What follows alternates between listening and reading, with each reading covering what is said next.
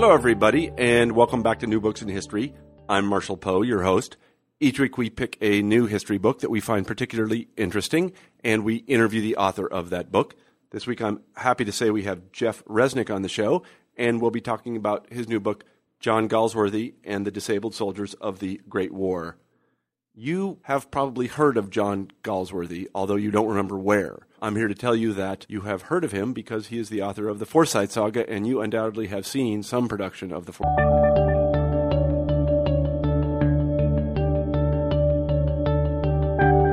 Hello, everybody, and welcome back to New Books in History. I'm Marshall Poe, your host. Each week we pick a new history book that we find particularly interesting, and we interview the author of that book. This week I'm happy to say we have Jeff Resnick on the show, and we'll be talking about his new book, John Galsworthy and the Disabled Soldiers of the Great War. You have probably heard of John Galsworthy, although you don't remember where. I'm here to tell you that you have heard of him because he is the author of the Forsyte Saga, and you undoubtedly have seen some production of the Forsyte Saga. One of the things you might not know about the author of the Forsyte Saga, that is John Galsworthy, is that he was quite a humanitarian. He was extremely important in creating the modern infrastructure for the care of veterans who had returned from one or another wars. Galsworthy witnessed soldiers returning from the Great War, soldiers who had been maimed during their time at the front, and he understood that they were in need of help, that is, help to reintegrate into society, and he made it his cause. He raised a lot of money for these soldiers, he helped to found hospitals for them, and he wrote extensively about them, and that really is what Jeff's book is about. I, I knew that Galsworthy was a great man, but I didn't know how great he was until I read Jeff's really terrific book. I highly recommend it to you. And without further ado, here's the interview. Hi, Jeff. Hi, Marshall. How are you? I'm very well. You are in uh, Washington, D.C., is that correct? That's correct, yeah. And how is the weather there? The weather is cool and rainy today, unfortunately. Well, that's really. I used to live in Washington, D.C., and uh, the summers there I found very nice. I should tell our um, listeners that we're talking to Jeff Resnick today, and we'll be discussing his terrific new book, John Galsworthy and the Disabled Soldiers of the Great War. I have read the book, and I'm telling you it is uh, extraordinarily interesting uh, for those of you who are interested in um, what might be called medical history and also the history of uh, warfare and the care for soldiers. This is a book that you'll want to read. Uh, one thing that I really like about it is that it includes some of Galsworthy's writings, and I would even say lesser known writings. So, for fans of the uh, Forsyte Saga and so on and so forth, this is, again, a book that you will probably want to read. Uh, the book is of relevance today, given the fact that uh, we, that is the United States, is at war, and we might just discuss that a little bit during the interview. But, uh, Jeff, let me ask you to begin our conversation by telling us a few words about yourself. Sure, thanks. And thanks, Marshall, for having me on your great show.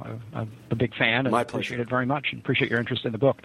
So, I was born in uh, Rochester, New York, and I was raised there and uh, attended the University of Rochester uh, and then went on to uh, Emory University, where I uh, received my PhD in history from the history department there.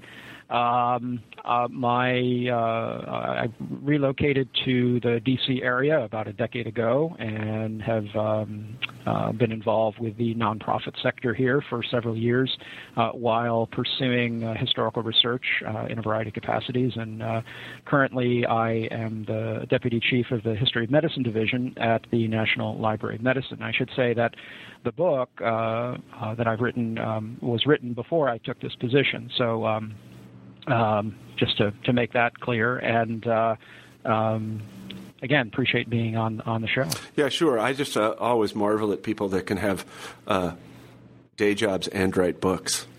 so uh, that, you you get a, a, big gold star on your notebook for me for that because it's well, really quite an accomplishment. Well, thanks. Uh, you know, it, partly it's a function of. Um, kind of moving beyond academia for several years, uh, outside academia, if you will, and uh, as I said, worked in the nonprofit sector. So I did wear those two hats, and mm-hmm.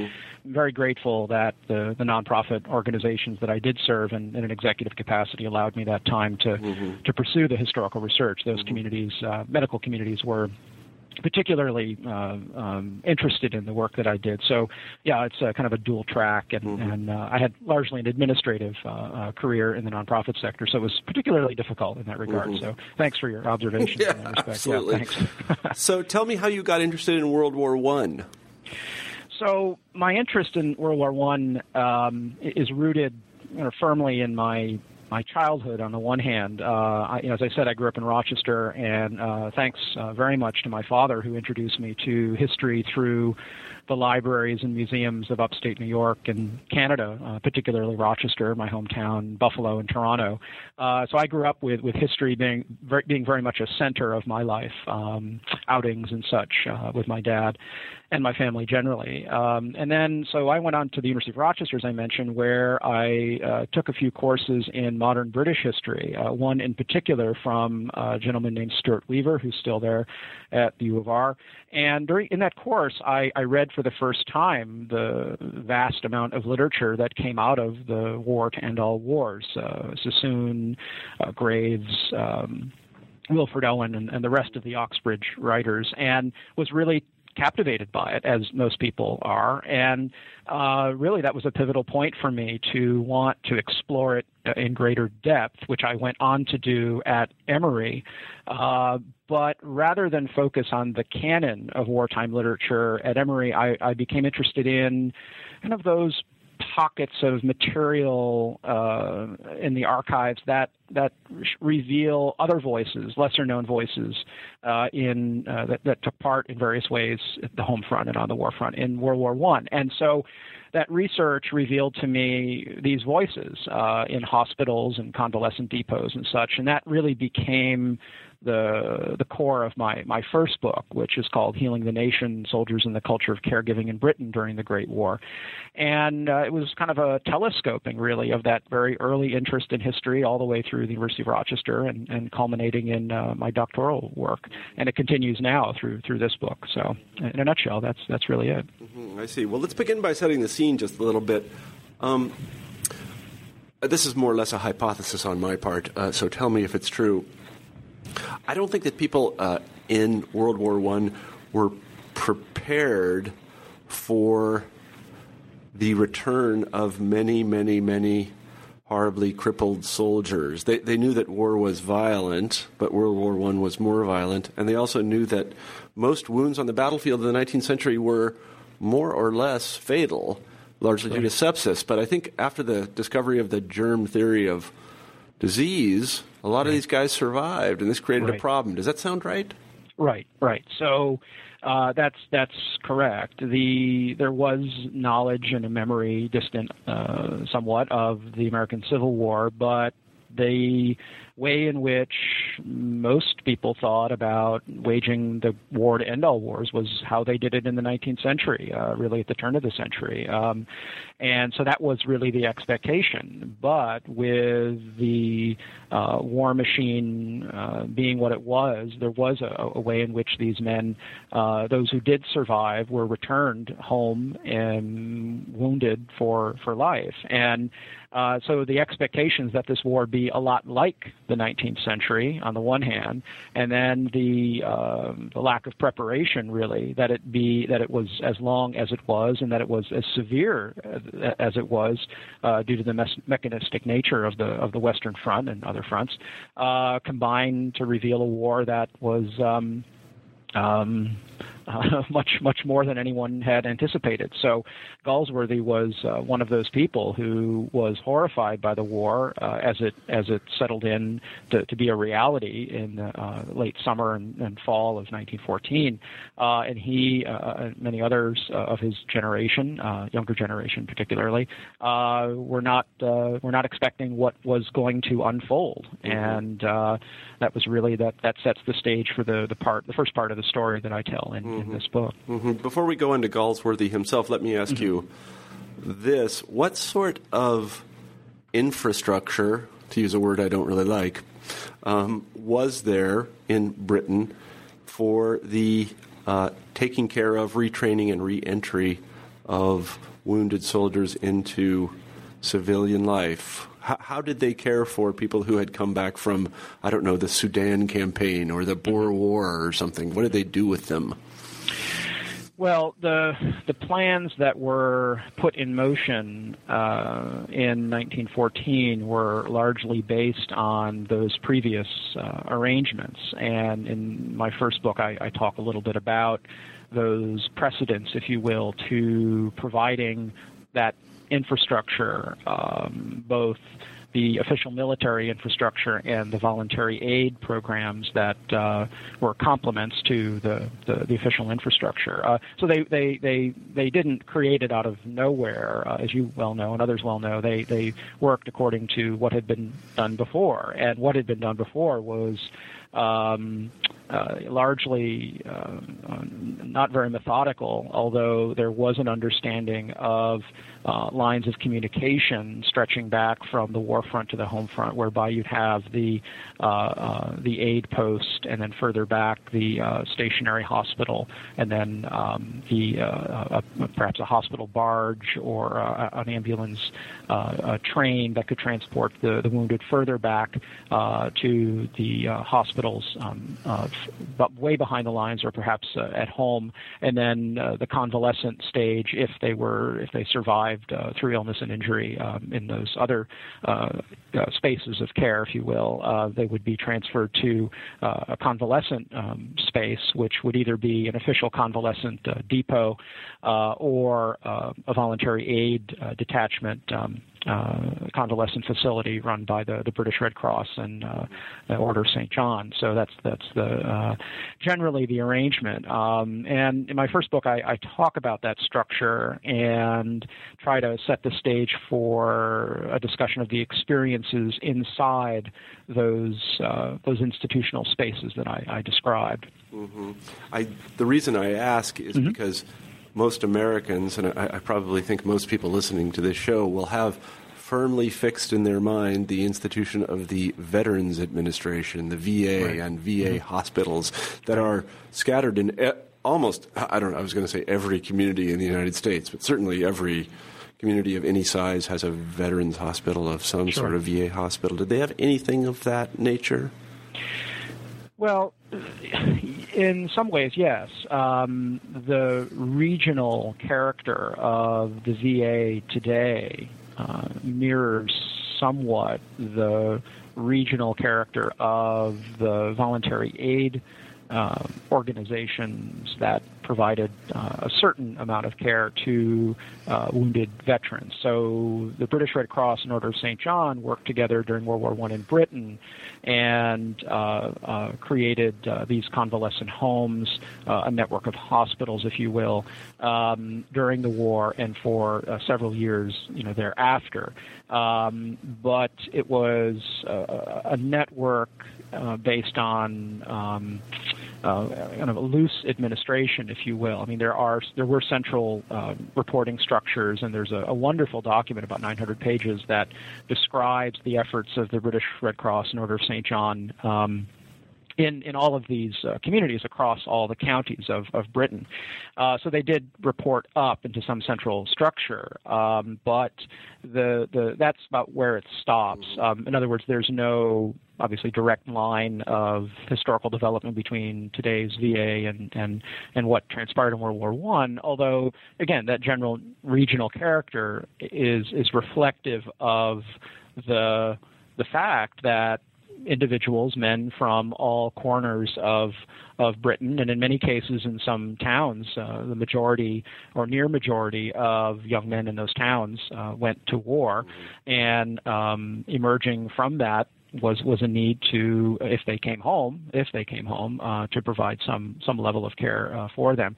So, in, in, general terms, the regional structure is is um, a good way, I think, to think about how we see the VA today and other other uh, um, veterans uh, resources as well. Um, so that's that's actually a very helpful way to look at it. So. Were these, this is my last question on the subject, but I, I have to confess almost complete ignorance. Were these convalescent homes funded charitably, or did they receive any funding from the state?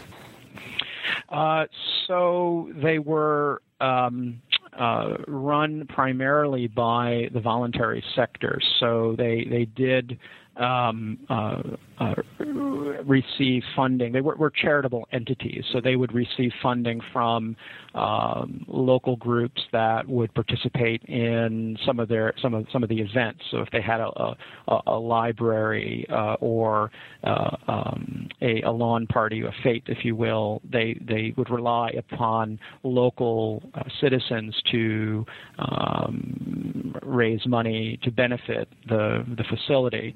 Um, at the same time, um, there was a, a, measure of support, um, not necessarily from the state, but from the the British Red Cross Order St. John Central Office in London, and that's a very good question. And um, how how much support they got uh, is really uh, mitigated by how generous the community was in supporting their particular uh, facility. Mm-hmm. Um, so this is reflective in, in the archives by uh, you know buttons and badges and, and banners and posters that you'd see encouraging uh, local citizens to come out and and, and uh, support their hospital uh, or their their convalescent facility.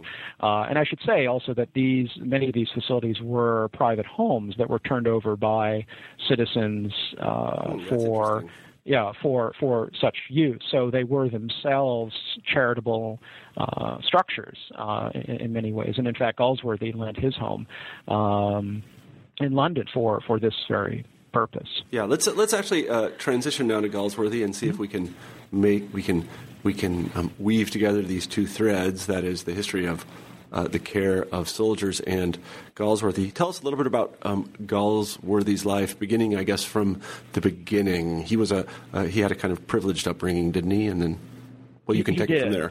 Yeah, well, he, he grew up in in uh, the late 1860s when he was born, and uh, did indeed have a very privileged upbringing. And this is uh, very much reflected in the the character of, of literature that he's become known for, uh, late Victorian uh, or Edwardian style literature.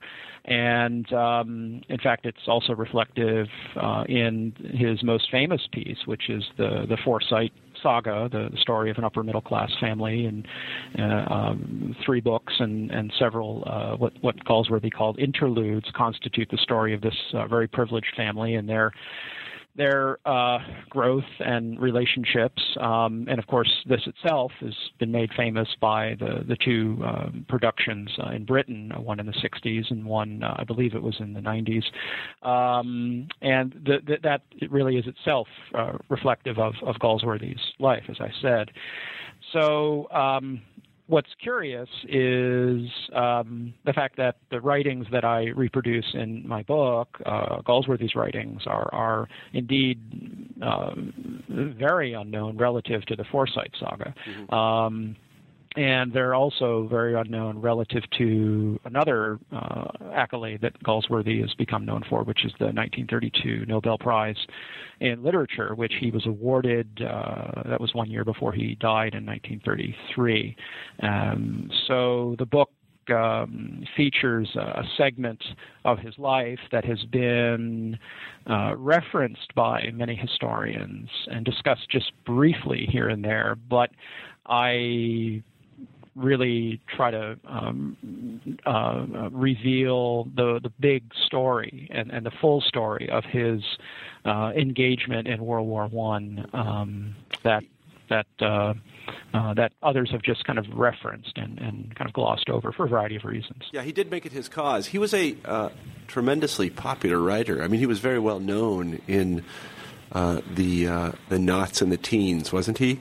Yes, that's correct. Yes, uh, he he in his lifetime he he published uh, 20 plus novels, uh, you know, hundreds of short stories, plays. His plays were tremendously popular. Not all of them, I should say, but but many of them uh, were were among the most popular. And uh, um, he was, uh, as you say, a very very popular individual. And uh, he and I tell the story in the book. He really leveraged that popularity uh, for the cause of uh, looking after men who'd been returned home with uh, severe uh, severe wounds, and yeah. um, just to put it just to put it in perspective, so people will understand, uh, w- w- was would he have been thought of in the same way as someone like George Bernard Shaw? Well, in fact, sure. He he yeah. um, he was a contemporary of Shaw, uh, alongside others, um, H.G. Wells, uh, um, uh, John Buck, Buchan, um, and uh, the, this was a group of about two dozen writers who were the the elite of Britain, uh, the cream of the crop, and among the most um, uh, celebrated of their day. And, and these writers, uh, as I as I um, mentioned in the book, uh, came together at the request of the government in September of 1914 to form what was called the War Propaganda Bureau. Uh, they were all looked to for um, support in writing propaganda in, in, support of the state. And Galsworthy uh, joined them at the table at this meeting in London in, in early uh, September.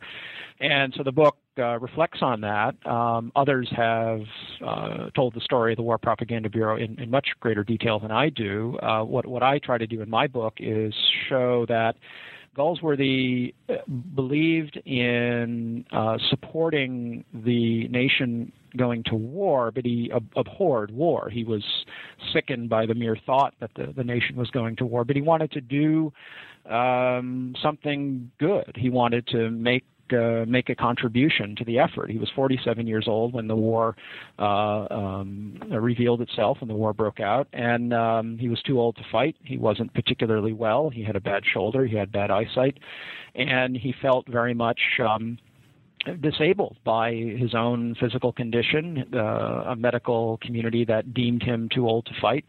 And so he he looked inward to really the only ability and skill that he had to make a difference, which was his writing.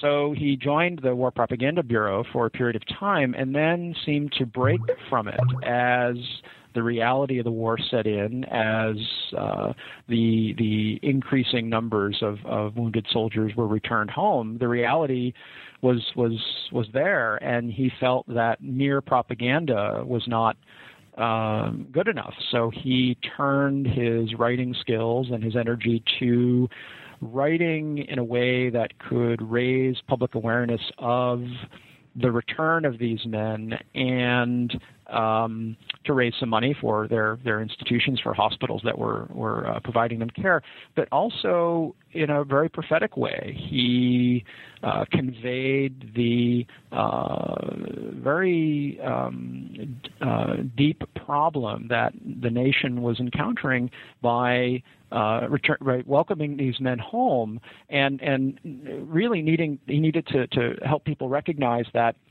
he wanted to help people recognize that the, these men were, if they survived, um, they were going to be with the nation for decades to come.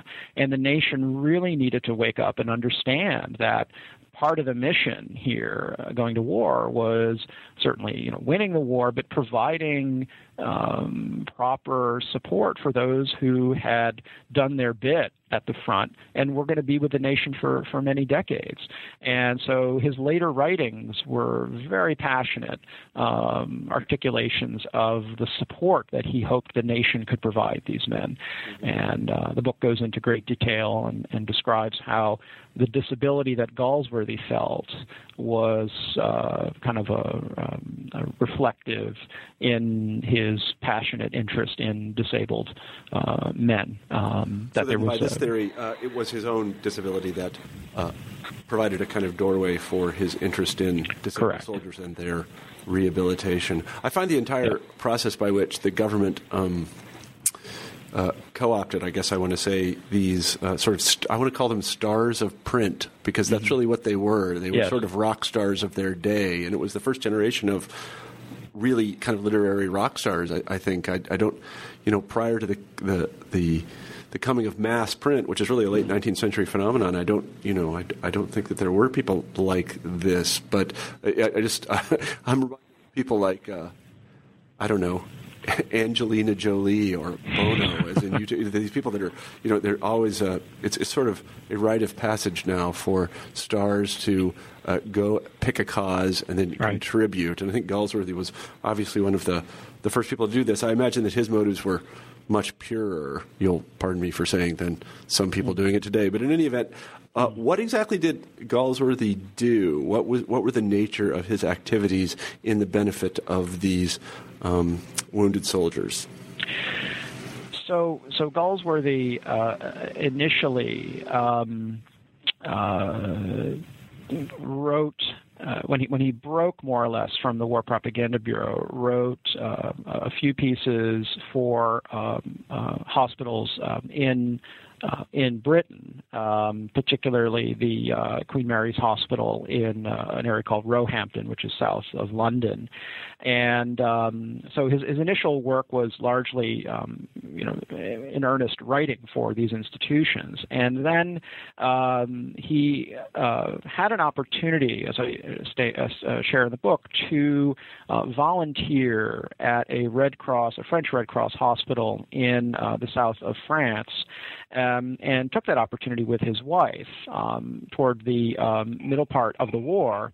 And um, he uh, traveled with his wife to, to France um, to this hospital, Hospital Bénévole, it was called, where he was a masseur and his wife was um, a, a, linen superintendent, uh, providing, taking care of all the, the linens in the institution.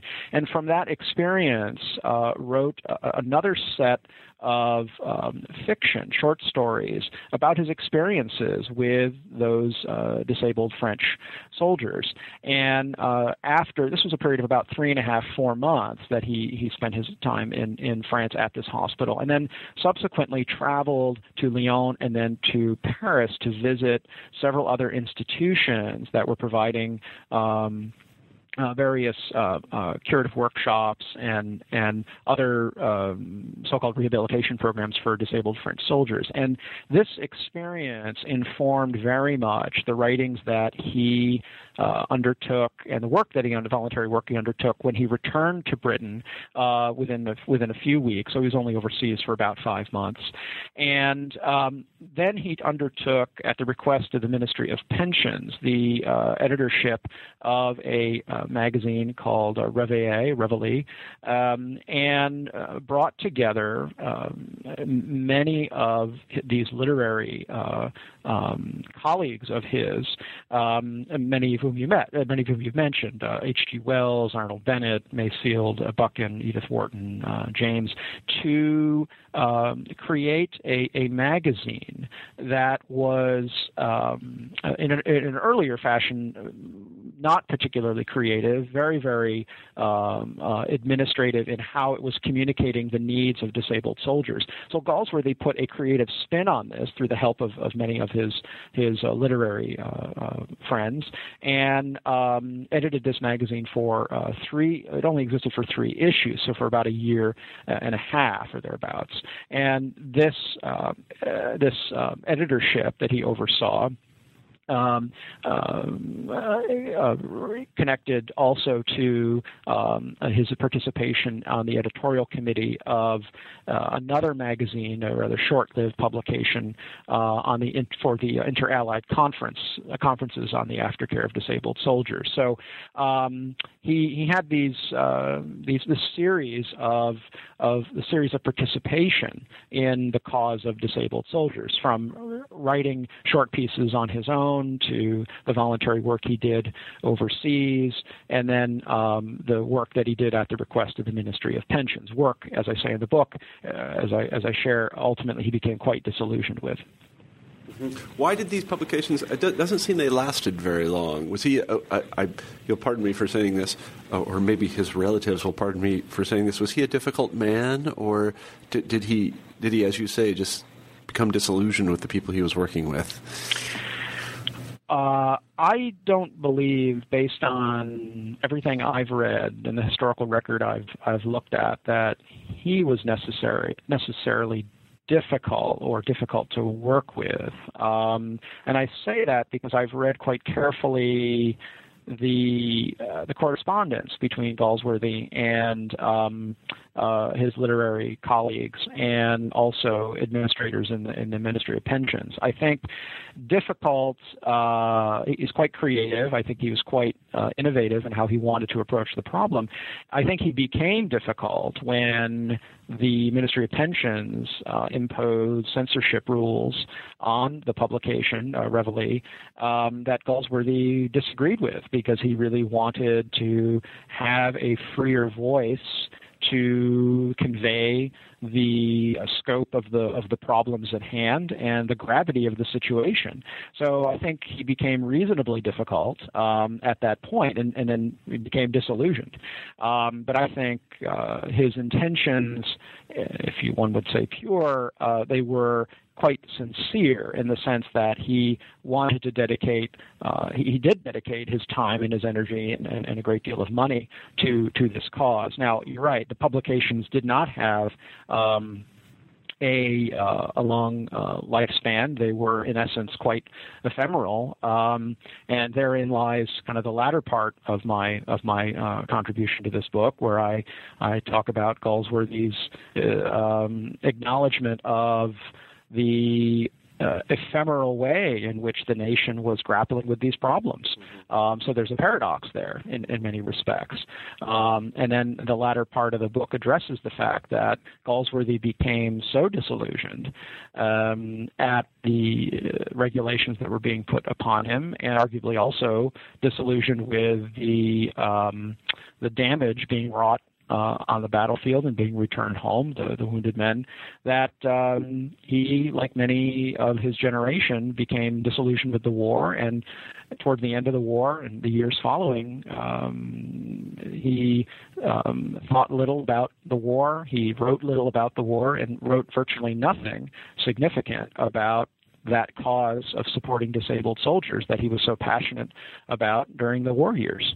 That's and that, that's, again the latter part of the story. That's fascinating. He kind of blotted it out of his life. Let's uh, talk a little bit about disillusionment and begin with the subject of censorship, which you mentioned. I, th- I think that uh, this is something that Americans uh, tend to forget. That is, that censorship in this era was more or less pervasive, accepted, and um, most people thought it was the right thing to do. Mm. Uh, so maybe you could talk a little bit about the regime, regime of censorship that the British imposed um, during the war and what Galsworthy thought about it. Sure.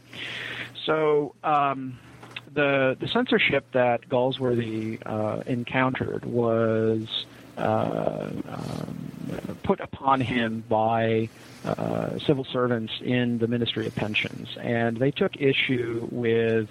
Um, really the, the, two things uh, the the very graphic nature uh, with which some of the contributions in Galsworthy's publication um, uh, took up the issue of, of um, disability and disabled soldiers, and also statistically too, uh, there was uh, um, a an effort to um, uh, really um, cloak or veil uh, what the true numbers of disabled soldiers were were uh, were really the, nation that was seeing. And so Galsworthy got in the middle of this, and the correspondence that he had with um, with the with the uh, the civil servants um, really reflects this.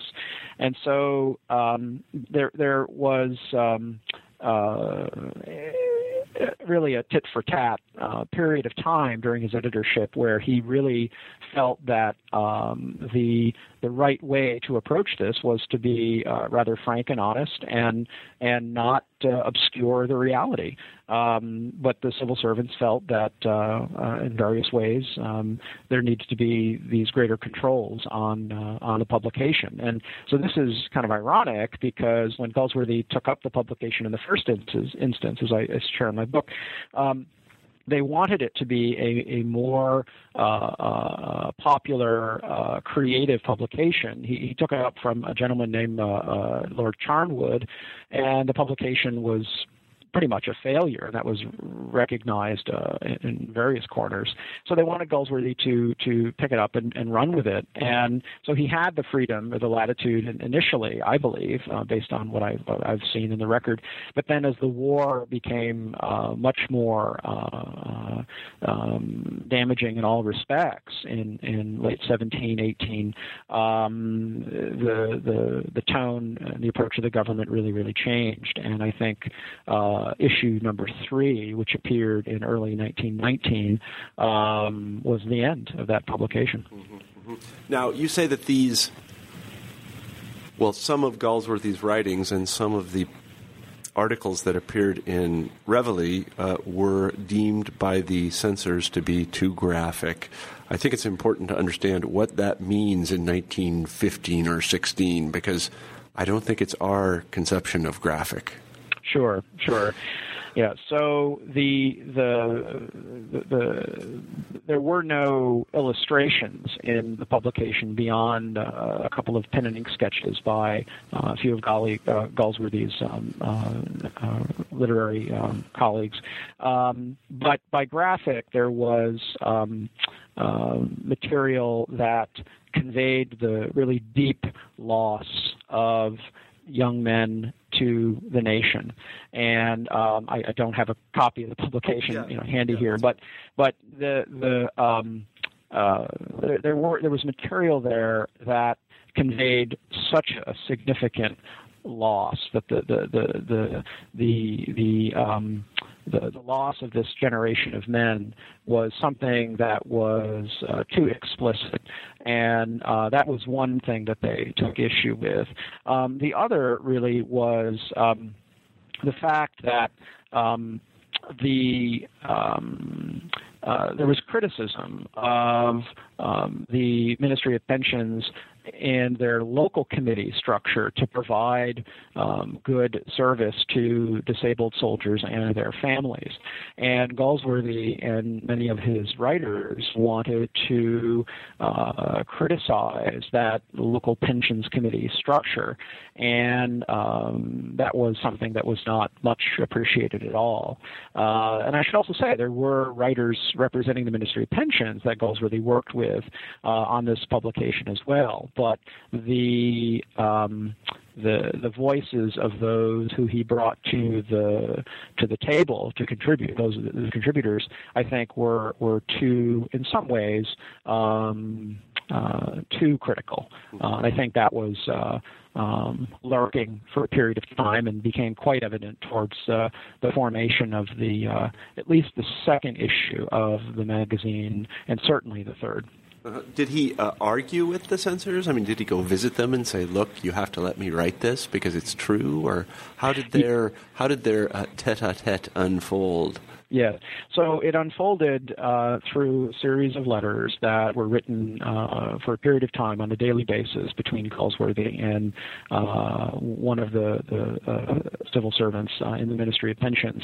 And uh, this series of letters um, really reveals that for a concentrated period of time, um, that there was disagreement with uh, what Galsworthy wanted to include in, in the publication. And uh, so, again, the historical record is, is fully revealed through the, this, this series of correspondence. Uh-huh. And um, how, how, did uh, how did the breakup actually occur when when Galsworthy said, "Okay, enough, I'm done"? Uh, did he sort of stomp off in a snit, or did he just let the publication die?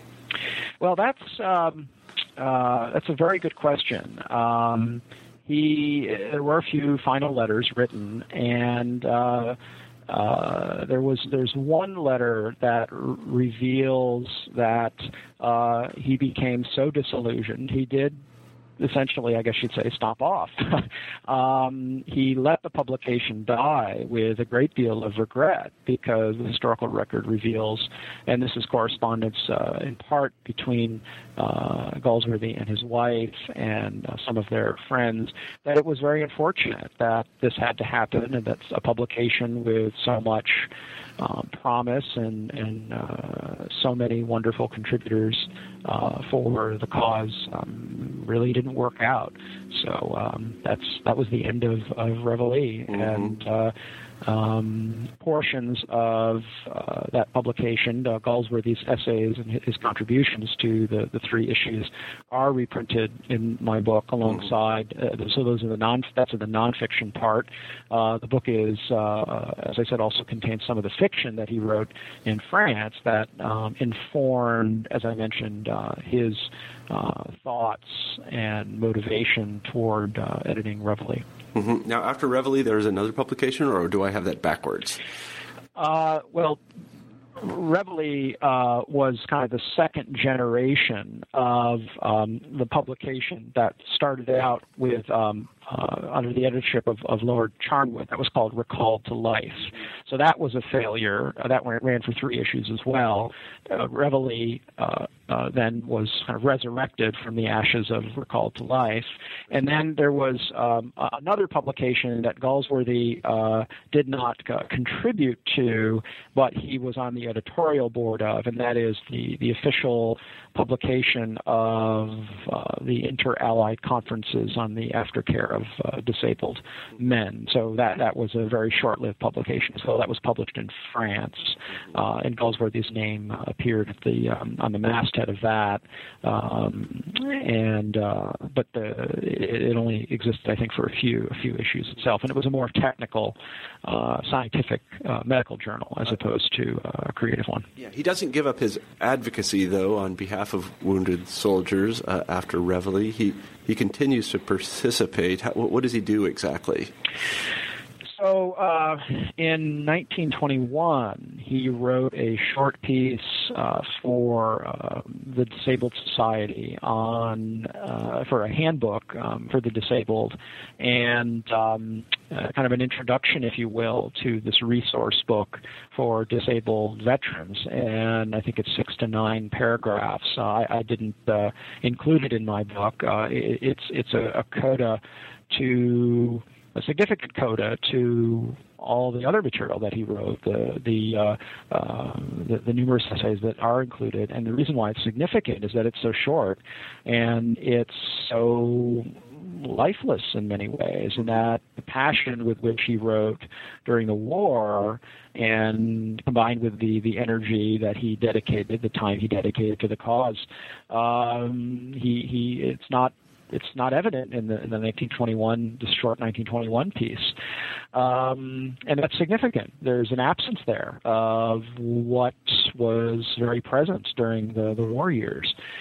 So uh, that's what he did uh, in 1921. Um, he uh, between 1923 and 1924, uh, began or published uh, um, his collected works, what was called the, the collection of his of his works, uh, a 20 some odd volume uh, collection. Um, you know, volume 17 is contains the the wartime material, and there is a significant absence of nearly every one of the pieces he wrote uh, in support of disabled soldiers. So there's one or two pieces there that um, that um, kind of reference it, but there's no mm-hmm. no highlight of it. In addition to the fact that the introduction to that volume 17, Galsworthy essentially admits that you know this was uh, a, a, tough period, and uh, I'm reproducing here what I think is is important. So indirectly, he's saying um, you know everything else was not necessarily was not important was not necessarily important and he in my point of point of view he kind of blocks it out and um, uh, presents collected works based on how he felt they ought to be presented. Now, certainly there's a literary quality dimension to this, and I, I don't deny that, but isn't it significant that a famous author who uh, published, you know, as I said, 20 some odd volumes and hundreds of essays and plays, and um, just kind of forgets conveniently in his collected works that there was a chapter of his life for four years that he pursued this cause, and I think that's kind of curious. So I, I is, uh, describe that in the book. It's not unusual in the sense that uh, anyone who studies Russian history, as I have, mm-hmm. uh, knows that so, anything called the complete collected works of X isn't complete. It just right. goes Absolutely. without saying. It is not complete. Absolutely. Um, there is something not in there that the author didn't like. And I think, you know, this tendency to want to remake our past in service of the present is, is pervasive in, in all people, I think. But it is very interesting in the case of someone like Galsworthy. What did people remember his uh, wartime service in this in the, in the, in this cause, or was it more or less forgotten during his life? Uh, it was more or less forgotten during his life. Um, the uh, the thing that he's really most known for, aside the, the Nobel Prize, is really the Forsyte Saga, and understandably so, I guess, if you if you like the Forsyte Saga. Um, the uh, the historical record shows that um, uh, even in, in his private papers. Uh, he didn't talk about this. Uh, there was little acknowledgement of it. Uh, when he did receive the prize, the Nobel Prize, he, he was not present because he was too ill to to be physically um, uh, in uh, in Sweden for the for the um, um, for the uh, award uh, ceremony, um, there was recognition that he was a, a, real humanitarian, but not any specific recognition of his work for uh, disabled soldiers. That might be asking too much. That there that there might have been, but but uh, he was known as a humanitarian. But, but it, has been a footnote really in, mm-hmm. in history and in in uh, uh, modern historical scholarship, uh, several uh, historians, uh, most notably uh, Seth Koven, um, wrote a wonderful piece in I think it was the 94, 1994 volume of um, the American Historical Review, a wonderful piece on disabled uh, soldiers and disabled children in World War One, and that was really the first piece that recognized Galsworthy in a way that I try to telescope significantly in, in my book. And other historians of World War One, social cultural historians, have uh, recognized Galsworthy vis-a-vis disabled soldiers in you know, a sentence or a paragraph, but not telling the full story that I that I attempt to tell in, in my book. Mm-hmm. Now he wrote a lot after the war. Yeah. A very productive period for him, uh, even yeah. though he did die uh, young, I guess we would say. Mm-hmm. Um, and this is the question that I suppose everybody asks you, but it has to be asked. What impact did his wartime experience and advocacy have on his later writings?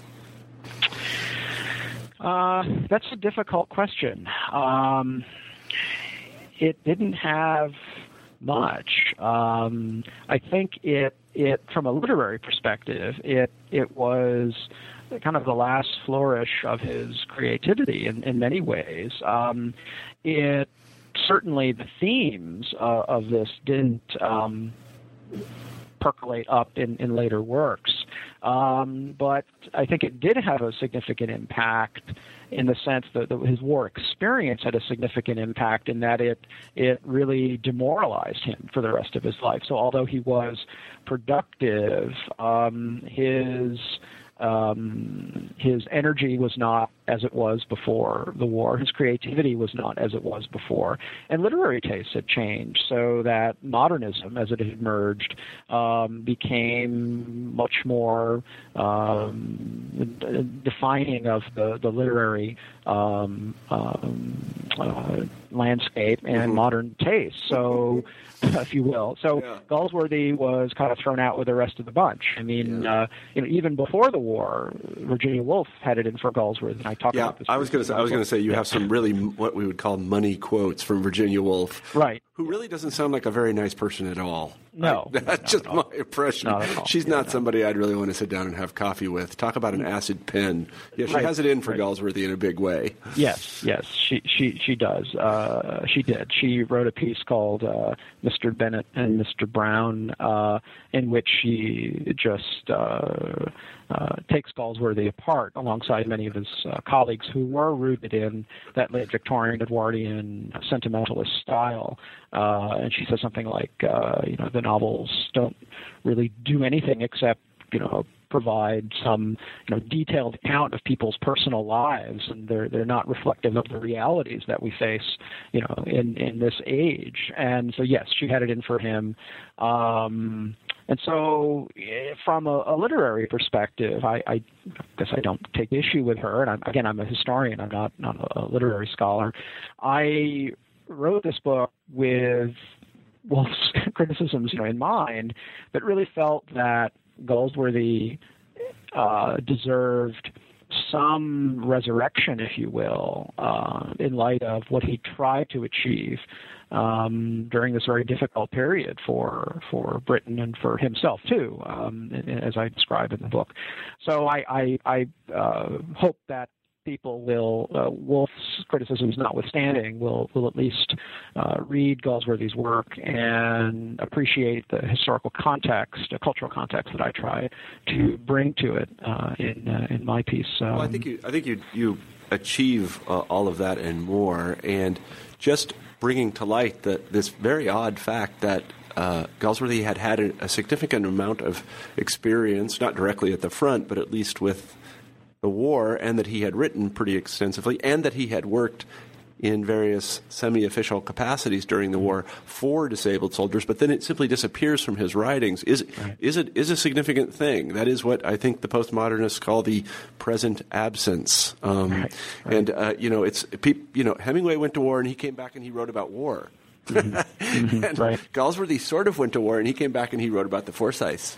Mm-hmm. You know, it's a exactly. very it's a very different thing, and uh, yes. it yes. does speak to his. Um, I guess it speaks to his mentality, his ability to block these things out. I, you know, it is just it's just very curious. It's one of these things that one wants to speculate endlessly about. But apparently, he doesn't. He didn't write an autobiography, did he? Uh, no, no. Uh, there was uh, a collection in the in the early 30s, uh, mid 30s rather, a collection of his papers and his correspondence by a longtime colleague, uh, and there were uh, several biographies uh, of him by uh, those who were very close to him, and um, even those don't reveal, alongside, of course, Galsworthy's original papers, which I've, I've consulted, uh, at least in one archive, there is no reflection upon the war period um, beyond uh, correspondence, and I, I, I, end my my critique uh, in the book with this, where he he says that the war uh, destroyed. He said, I don't know what to call it, a whole lot of faith in me. Uh, and that was kind of the poignant moment in this correspondence, uh, the, the, date of which I, I need to look up uh, in my own book, yeah, no, uh, where he where he says, you know, the the war the war ruined me. It ruined my creativity. It, it destroyed my energy, and I think that's kind of the the poignant, the real pivotal point in in his life, where he recognizes this. Uh, um, uh, communicates this to a, a, close colleague of his. Mm-hmm, mm-hmm. So, where where are uh, Galsworthy's papers now? Who has them? So there are there are two uh, big collections of Galsworthy's papers. One is at the University of Birmingham in the UK. Uh, the other uh, collection is held by uh, Steve Forbes, uh, the businessman, uh, and that was the collection that I relied upon very heavily in my research. And as I state at the outset of my my book, um, very much indebted to Mr. Forbes for um, providing me the access to that collection collection, uh, uh, which is again in his private private hands. Why you have to? I, you know, again, I, I did note that. Why does Steve Forbes have uh, many of the papers of John Galsworthy? So the Forbes family, for uh, several generations, um, has had a tremendous interest in the arts um, and and literature, and so uh, that generally is the reason why uh, they they hold that collection. Uh, it was purchased from uh, Christie's, and um, uh, that's that's generally the, the reason why. Good for them. That's what I say. Well, I, I agree. Money well spent. yeah, I, I agree, and and the access was was uh, much appreciated, and uh, um, the the significant thing is is that had that collection not been purchased, uh, I don't know where it would have gone. It could have gone to the University of Birmingham. I don't know the story behind that, and I, I probably should. But uh, there's something to be said for those who appreciate history and art, uh, who have the means to collect it, and who have the the generosity to make it available to. Uh, to uh, scholars like myself. So yeah, that's I, not, I, not lost on me in, in I couldn't, way. I couldn't agree more with that. And kudos to, to Mr. Forbes and his family because anything that could be done to preserve these things is, is, is, is a most excellent thing. I don't care whether it's in private or public hands. Yes. As long Yes. as they are preserved, that is, Yes. uh, from the historical point of view, all I really care about. yes. And, and So- in fact, they're, they're, they're, they are preserved very, very well uh, in his home in, in London, uh, in Battersea, where I went, and they're they're done so and very much in close cooperation, as I understand, with the, the Fine Arts Society.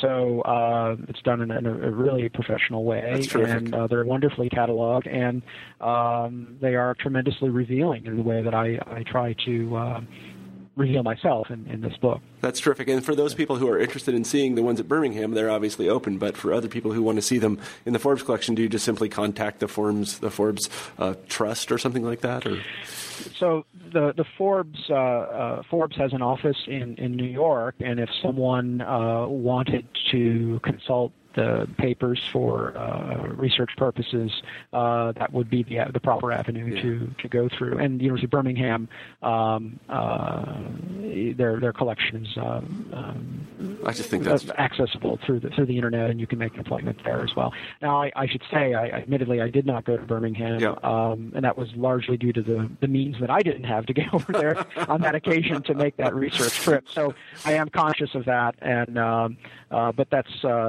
uh, maybe a, a related project I can undertake. Yeah. I have been back in touch with Birmingham in recent months for uh, a related project, and and Uh-huh. um, so uh, perhaps uh, I should do a volume two or something. Like Yeah, that. I think you probably should. So, uh, on the topic of uh, related projects, we've taken up a lot of your time, Jeff, and uh, we would be interested, though, before we close the interview, to hear what that related or next project is. So I, I'm interested in uh, undertaking a, a cultural study uh, slash history of medicine study of the prisoner of war experience in Britain during World War One.